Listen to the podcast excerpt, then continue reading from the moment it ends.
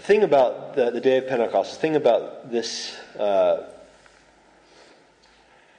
account that Luke has recorded for us is, uh, in one sense, it's, it's referring to something that we as Christians are meant to experience, that we necessarily have to experience. On the, on, the, on the other side, it's also referring to this historical event that's not going to be repeated. And so there's this tension because what can happen is we can, uh, we can focus so much on this, the historical event, what God was doing with the Jewish people, what God was doing with the new nation, to the point that we want to kind of be suspicious of the personal applications of things.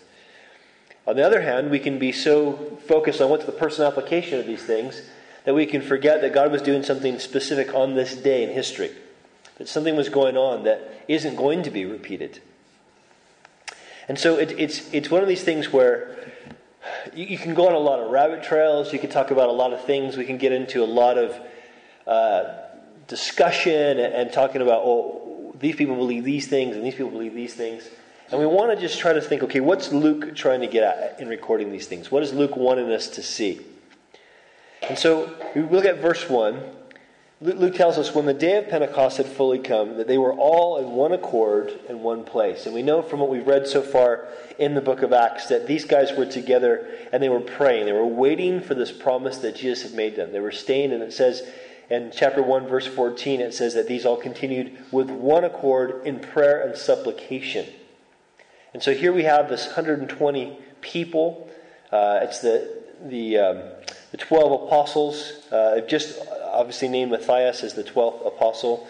Uh, you have uh, some of the women that would, had ministered with Jesus, including Mary, uh, Jesus' mother, and his half brothers. And all these are together, this diverse group of people, and they're waiting for this promise, and they don't know for sure when it's going to come. They, they, they might have thought, well, okay, Jesus was, you know, away from us in his crucifixion three days, so maybe in three days it'll come. Maybe they were thinking, okay, a week, we'll wait for the following Sabbath to come, and then something like this will happen. I mean, they had no guarantees of when this was going to actually happen. So they're waiting in one accord, and the Bible's really clear that it came on this day of Pentecost. And we have to believe that what God does, He does on purpose. That what He's wanting to do, He's wanting to do uh, at this time for a specific reason. Now, you may not know this, but Pentecost uh, means, the, the word means 50. That's all it really means. It means 50. And it's basically 50 days from the time of Passover. Now, at Passover, which is the time around the time where Jesus was crucified, at Passover, what they would do is they would offer uh, the first fruit of the barley offering. And they kind of wave that before um, they'd wave that before uh, the Lord as an offering to Him. But then when it came to Pentecost, or 50 days later, they began what was called the Feast of Weeks. And they would then begin to celebrate this idea of the first fruits, or the first part of the, of the wheat offering that was coming in. So they take the first part of the wheat offering and they'd offer that to God. And it was kind of a way of saying, God, you're the one that's blessed us. We're trusting it's going to be a good harvest. Here's the first fruit of the harvest. Now, that by itself tells us something that God's timing of doing this new thing, building this new people, is happening in a time of first fruits. So that God's going to do something on this day of Pentecost that's to show um, his people about this new nation he's going to build. In fact, it, we won't see this for a few weeks because it's going to take us a few weeks to get through uh, Acts chapter 2. But basically, on the first day, they go from the first day that the church is born, they go from 120 people to 3,120 people. And so, and so there's a reality that he's doing something here. Uh, and there's also, it's also important for us to understand that he wants, uh, he wants us to, to see not just the, the reality of the coming of God's Spirit, but the reality of the purpose of the coming of God's Spirit. You guys remember what Jesus had said back in chapter 1 uh, of Acts, and I think it's in verse 8, where Jesus says, But you shall receive power when the Holy Spirit has come upon you, and what will happen? You shall be witnesses to me in Jerusalem, in Judea, and Samaria to the ends of the earth. So that the purpose of the coming upon of the Spirit was to empower these guys to do that work of saying, This Jesus is alive. This Jesus who who you've heard of, uh, the same Jesus who was crucified, God's risen from the dead, and he's ushered in his kingdom. And so this is what we're going to see at Pentecost. That one of the things that Luke wants us to see is that not only is God's promise coming to pass, but God's purpose for that promise is coming to pass. So he describes it this way. He says, On that day, verse 2, that suddenly there came a sound from heaven as of a rushing mighty wind, and it filled the whole house where they were sitting. Now we're going to see in just a little bit that this sound was loud enough to draw a crowd. Okay, so you're not just talking about a wind that would have been like, wow, that was a howling wind, but it's a wind that's in a, a confined space. It's filling the house. It's a noise of, of like, why is there like a, a wind making noise in that house? Okay, so there's something obviously supernatural going on. It's not just there was a gust of wind, people thought, oh, wow, that was a strong gust of wind. We're talking about something going on in this place where these 120 were gathered together. And it shouldn't surprise us that this is one of the ways that the Holy Spirit would manifest himself initially. That he would come, and with him would be the sound of a mighty and rushing wind. Okay? It shouldn't surprise us because in both Hebrew and Greek, of course, the words that are for spirit are also the same words that are used for wind, right? And also, remember, Jesus said in John chapter 3, he talks about and when he's telling Nicodemus about the need to be born again, he talks about the work of the Spirit, the fact that he needed to be born of the Spirit. And what does he say? He says, The wind blows where it, where it wishes, and we don't know where it comes from or where it goes. So it is for he who's born of the Spirit. Talking about there's a, a sense of mystery to the work of the Spirit. He's, he's not, in, in a sense, that he's not as predictable as we like him to be. He doesn't do what we want him to do, he does what he wants to do. Paul kind of picks up on this in 1 Corinthians when he talks about the Spirit moves as he wills. He does what he wants to do. And so there's, a, there's that picture there. So there's this loud wind. It's drawing this huge crowd that we'll see in a minute. And it says, then it says in verse 3 Then there appeared to them, in other words, all the 120 are seeing this, divided tongues as of fire, and one sat upon each of them. So they have this audible sign. They hear something loud, loud enough that it draws a crowd. But now they also have a visible sign. They see these tongues of fire on their heads. Now, it's interesting about this because there's a lot of different debate about what this could be. Some say the tongue of fire is a representation of Jesus saying, You will be baptized in the Holy Spirit and in fire. And so it's just a literal, there's a bit of fire there, and that's just to literally fulfill God's word.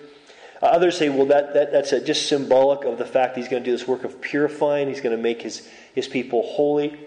But I think what we see most often, especially in the Old Testament, is fire is a sign of God's presence, that God's with them. So there's this audible sign, they hear this mighty rushing wind, and there's this visible sign of fire on each one of them, and that each one of them is going to be important later on. Then it says, And they were all filled with the Holy Spirit and began to speak with other tongues as the Spirit gave them utterance. Now it's important to recognize it doesn't say that the Spirit spoke through them, but they spoke in other tongues, and it's oh, the word for tongues there is a word that means it's, it's glossa or, or, or uh, glossia in the Greek, and it means a language, a spoken language, okay? So what's happening here is these guys are given an, an ability to speak a language that they couldn't naturally know. That's what tongues are. The gift of tongues is a language that you couldn't naturally know. And they're all able to do this on this time. Now, one of the things that makes Pentecost unique is this reality that. Uh, some kids looking through. Um, is the reality that um, what we see happen in the Old Testament is the Holy Spirit coming upon neighborhood hoodlums that are opening and closing the door. Invite them in. I haven't said. And uh, you see the Holy Spirit coming upon the Old Testament just upon prophets, priests, and kings. Okay? So you see this reality that, like, so like when Saul becomes king and he's anointed, the Holy Spirit comes upon him and he can prophesy, and people are so surprised about that, they say, is, can, is Paul among the prophets and becomes like a proverb in the land. Because it wasn't just an everyday occurrence that everyone who was believing in the God of Israel had the Holy Spirit come upon them. It was only prophets, priests, and kings, those that were anointed for a specific work of God. But this is the thing that makes Pentecostal, Pentecost unique, this, time, this uh, outpouring of the Holy Spirit unique. It says specifically that all 120, so these are all the, the believers that are in the world this time, all the believers in Jesus. There's only 120 of them at this time. And when the Holy Spirit comes, He comes upon each and every one of them. And each and every one of them are able to do this, this speaking in tongues. Now, don't get nervous. We're going to explain why that happened. But this is what they did. They were able to speak in tongues. So the, the, the issue here, the thing that's really important to recognize, one of the unique things about Pentecost, is it shows us that God's going to do a new work by His Spirit. Where He's not going to just anoint with His Spirit prophets, priests, and kings, but all believers. All believers. Now, this is important because even though we're talking about there's a lot of debate about what does that look like and how do we know if each, if each believer has actually uh, been filled with the Holy Spirit, the reality is that we need to see it is God's will for every believer to be filled with the Spirit. First of all, every believer in Christ has the Spirit dwelling in them. In fact, save your place in Acts, go over one book to Romans, Romans chapter 8. Look at Romans chapter 8. This is really important for us to see.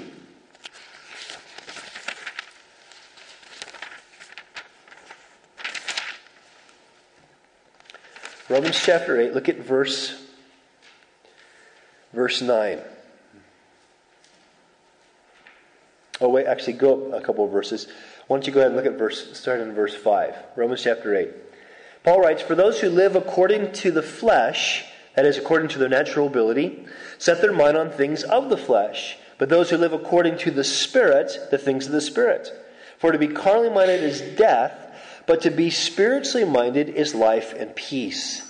Because the carnal mind is enmity against God. It is, it's against, it's an enemy against God. For it is not subject to the law of God, nor indeed can be. So then, those who are in the flesh cannot please God. In other words, those who can only live by their own natural strength cannot please God.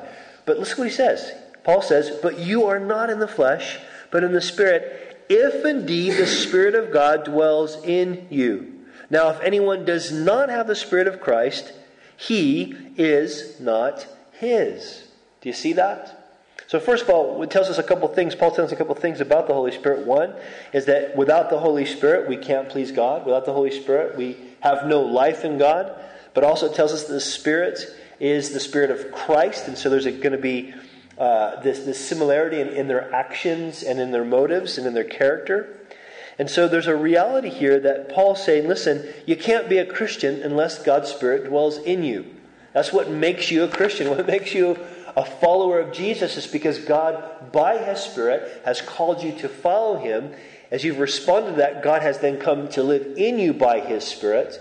And as we'll, we'll talk about throughout the book of Acts, comes upon you to fulfill His purpose uh, for mission, His purpose for what He wants the church to do. So, this is the thing that we have to understand. The first thing we get to recognize uh, about Pentecost is that it is showing us something unique about the work of the Spirit, a New Testament uniqueness. Something's happening here that wasn't happening before. This is what I mean by everyone needing this. Sometimes you might come from a church background, or you might have believers that are, are friends that are believers that come from this kind of church background where the idea of the Holy Spirit makes them quite nervous. Or you may come from a background where uh, you've come out of you've come out of churches where you thought there might have been an excess. There might have been uh, things done that were said to be the Holy Spirit, but actually you're going, I'm not too sure that jives with the character of Christ.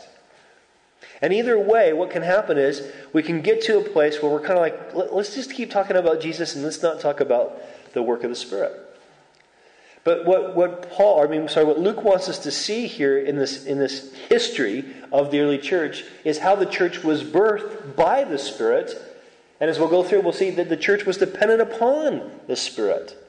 So that we don't want to look at the work of the Spirit and go, well, that's kind of weird. I'm not really sure about that. We want to see that this is what God did with all his people. Now, here's why. Look at verse 5. And there were dwelling in Jerusalem Jews, devout men from every nation under heaven. Now, Pentecost, or the Feast of Weeks, was one of three feasts that the Jewish males were uh, meant to come to Jerusalem for. They were meant to visit Jerusalem. And so all faithful Jewish males made every effort to come to these three feasts every year. So all these nations that are around the Mediterranean Sea, there were Jewish people in these nations. And the men uh, who were devout men would come to Jerusalem for these things. Now, why that's important is because these devout, devout men that we're going to see in just a second, they were probably there, most of these men were probably there 50 days before at Passover.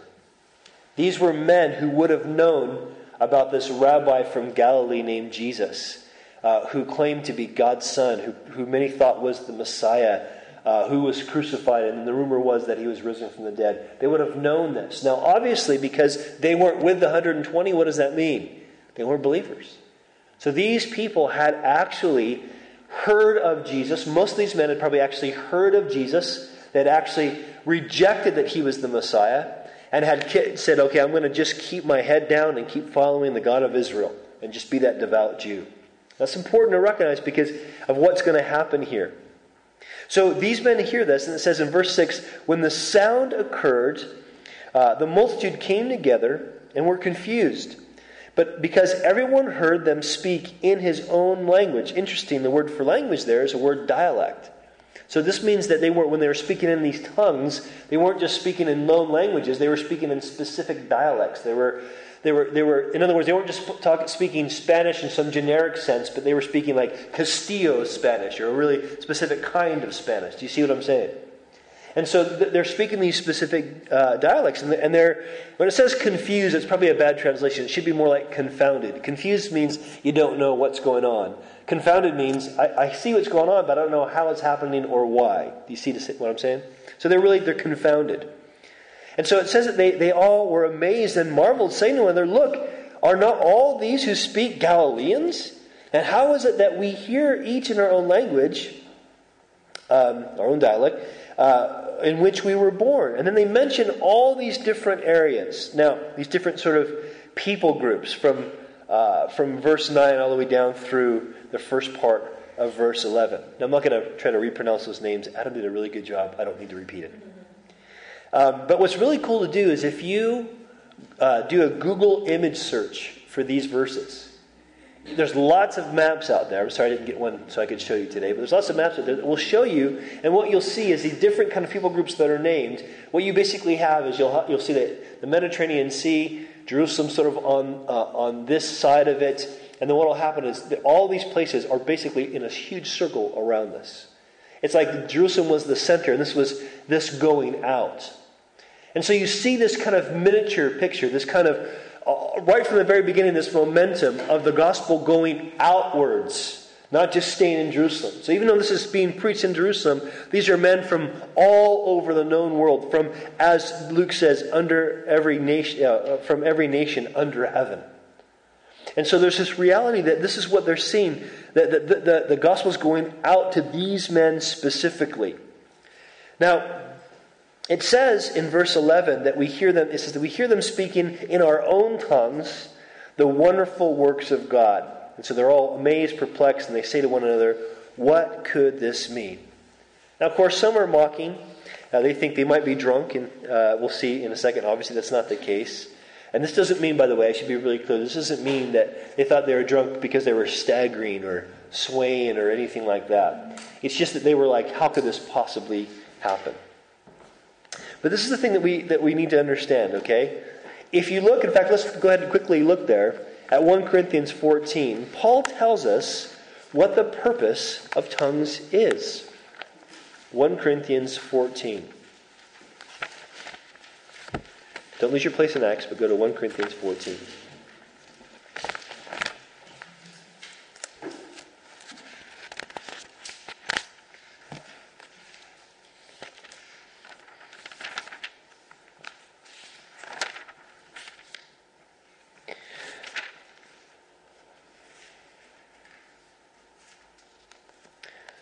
Right, so Paul talks about, starting in verse 20, Paul says, Brethren, do not be children in understanding. However, in malice, that is, in wrong motives toward each other, wanting to hurt each other, be babes, but in understanding, be mature. In the law it is written, With men of other tongues and other lips I will speak to this people, and yet for all that they will not hear me, says the Lord. Therefore, Paul says, tongues are for a sign not to those who believe, but to unbelievers.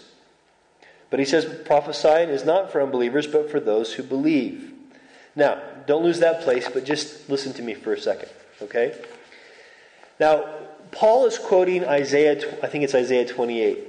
And he's quoting a time when Isaiah is basically rebuking God's people, saying, Look, you're in this foreign land, hearing a foreign language because you didn't believe.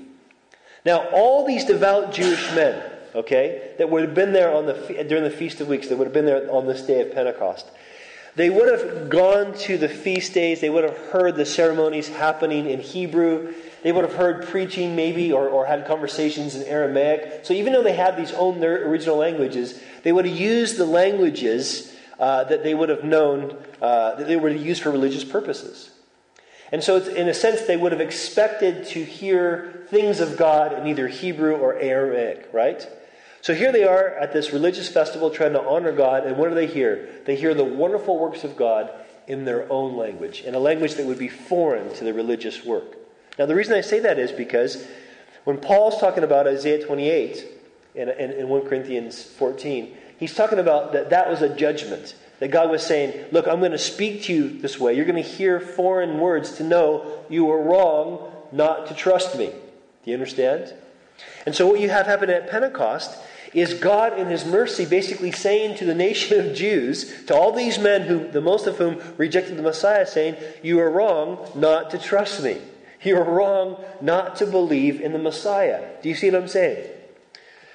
Now,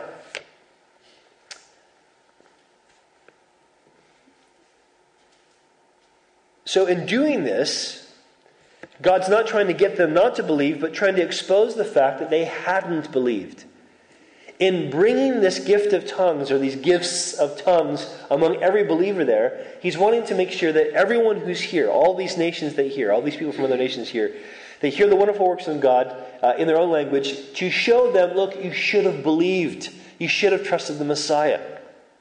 And so Peter stands up to explain this and explain where this is coming from. Okay? Verse 14. But Peter, standing up with the eleven, raised his voice and said to them, Men of Judea, and all who dwell in Jerusalem, let this be known to you, and heed my words. For these are not drunk as you suppose, since it's only the third hour of the day, nine o'clock in the morning. But this is what was spoken by the prophet Joel. He says, And it shall come to pass in the last days. Now, The interesting thing about this is the fact that he is quoting Joel. What will seem to be the fact of two things. One, this is Joel predicted uh, that something's going to happen in the last days, and two, that what's going to happen is the work of God's Spirit. Now, the last days is something that is really important for us to understand. When the Bible talks about the last days, in fact, if you are to read the book of Joel, or if you want to go back, I don't know if it's online now, but it used to be online. We did a series through the minor prophets. And what you'll find out is if you go through the book of Joel, the theme of the book of Joel is that this, this phrase, the day of the Lord. And the day of the Lord is this idea of the day that God decides to actually intervene in, uh, in the lives of, of his people, or intervene on the earth. Usually it's a day of judgment when God says, okay, here's when the hammer's going to fall. Boom. But it could also be when God's going to judge the, the enemies of his people. Okay? So it's this idea that this is a day when God's going to intervene, he's going to do something radical. Okay? Now, when the Bible refers to the last days, it's a reference to, to those days, those very last days leading up to the time when God's kingdom is going to be established on this earth. Remember, we talked about uh, when, when Jesus is saying, Look, you know, wait in Jerusalem, and they, or before Jesus says that, they said, Are you at this time going to restore the kingdom? We talked about that in Acts chapter 1. And Jesus says, Look, it's not for you to know the times and the seasons. And we mentioned this reality that God's kingdom is something that is already a reality because Jesus, the King, has come, but it's also not yet a reality because Jesus has not returned. Okay? So the last days really are a reference to from the time that Jesus came the first time until the time that Jesus comes back the last time. That's the last days, okay? So he says, in the last days, here's what is going to happen, says God, that I will pour out, uh, uh, I will pour out of my spirit on all flesh. Your sons and daughters shall prophesy. Your young men shall, shall see visions. Your old men shall dream dreams. I don't know what middle aged men are going to do, but anyway. And. Uh, and on my men servants and on my maid servants I will pour out my spirit in those days, and they shall prophesy. Now, I don't know if you noticed, but none of those guys had prophesied. They hadn't talked about dreams or visions, they just all spoke in tongues. But what he's referring here to is not the specific manifestations that are going to happen that day. He's, he's referring to this reality that God's going to pour out a spirit on all flesh on my sons and my daughters, on manservants and maidservants. Again, it's not just going to be for prophets, priests, and kings. What does the Bible say? What do we read? Uh, uh, what did uh, Adam teach us in Peter? That we are a kingdom of what? We're a kingdom of priests and a holy nation. That God has called each one of us as believers to be those that are about the ministry that He has for us. All of us have a kingdom ministry, every single one of us. This is why there's, there's a danger when we start talking about, oh, that person's really anointed or that person's really anointed. Eh, because John tells us in his epistle that we are all anointed. We're all anointed for the work that God's called us to do. Now, it's, it's okay to say, you might say to someone about someone, that, that person's really anointed worship leader. I, I use that terminology, I've used that before, in the sense that they seem to be specifically called to do that gift. That's okay. But we have to be recognized that sometimes in using that language, even though it's not wrong, it kind of gives this idea that the anointing means just someone who has a special purpose, as if not the rest of the body of Christ has a special purpose. When, when the reality is, the purpose of Pentecost is to show that this is what's happening. We're in the last days, and now God's going to show, pour out His Spirit on all flesh, on all believers. Now he goes on to say in verse 19, I will show wonders in heavens above and signs in the earth beneath, blood and fire and vapor of smoke. The sun shall be turned into darkness, the moon into blood, before the great and awesome day of the Lord. Now, if you hear that terminology and go, it sounds kind of scary, you, are right. It is kind of scary because this is definitely talking about sort of the final judgment of God. This is why you see parallel language used in the Olivet Discourse, which is Matthew 24, Mark 13 and so on. You see that where God, when Jesus starts talking about his second coming, he starts talking about pouring out uh, his wrath and, and, and the severity of that time. This is a reference to that. Now, as scary as that is, I think Peter's probably reading this through just to kind of give us an idea of the time frame. In other words, the fact that God's going to pour out His Spirit. There's going to be the work of God's Spirit. It's not going to be just a temporary thing until the apostles pass away. Now, there are a lot of churches that actually believe in what theologians call cessationalism or cessationism. I can't say it. What? That's the word. That's the word. I can't say it. Can't say it. Basically, that the gifts of God's Spirit are going to cease. Now, a lot of these churches are churches that really believe the real gospel. They believe the gospels. They really believe in a, in a solid, good gospel. But because they're afraid of the supernatural stuff, they've seen the excesses and the wackiness that sometimes can get connected to it. They think these things are, gonna, uh, are going to cease with the apostles. But when Peter's describing the work of the Spirit being on all flesh, not just the apostles, this is what he's describing happened at Pentecost, he seems to say this is going to continue to happen until this awesome and terrible day of the Lord. So it's not going to cease until Jesus comes back. That's important because as we talk about through the book of Acts and see what the Holy Spirit does, I'm going to bring out the application of us being open to what God wants to do, being open to how God might want to use us. Now, he also says this in verse 21. He says, And it shall come to pass that whoever calls on the name of the Lord shall be saved. Now, how did the chapter begin? The section begin? They were all one, with one accord in one place. And what were they doing according to chapter 1, verse 14? Continuing steadfastly in prayer. They're praying. How does the section end? when he, as, as, as he quotes the book of Joel, this idea that whoever calls in the name of the Lord shall be saved. In a sense, it starts with prayer, it ends with prayer. The point is this is that when it comes to what's going on at Pentecost, God wants us to know. Luke, I believe, was writing these things so that the believers who would read this to know would know that God's made a promise not just to 12 apostles, but to anyone who will believe in him. Jesus made that promise. What did Jesus say? Anyone who's thirsty, let him come to me. And he who, he who believes in me, out of his heart will flow rivers of living water. And this he spoke of the Holy Spirit.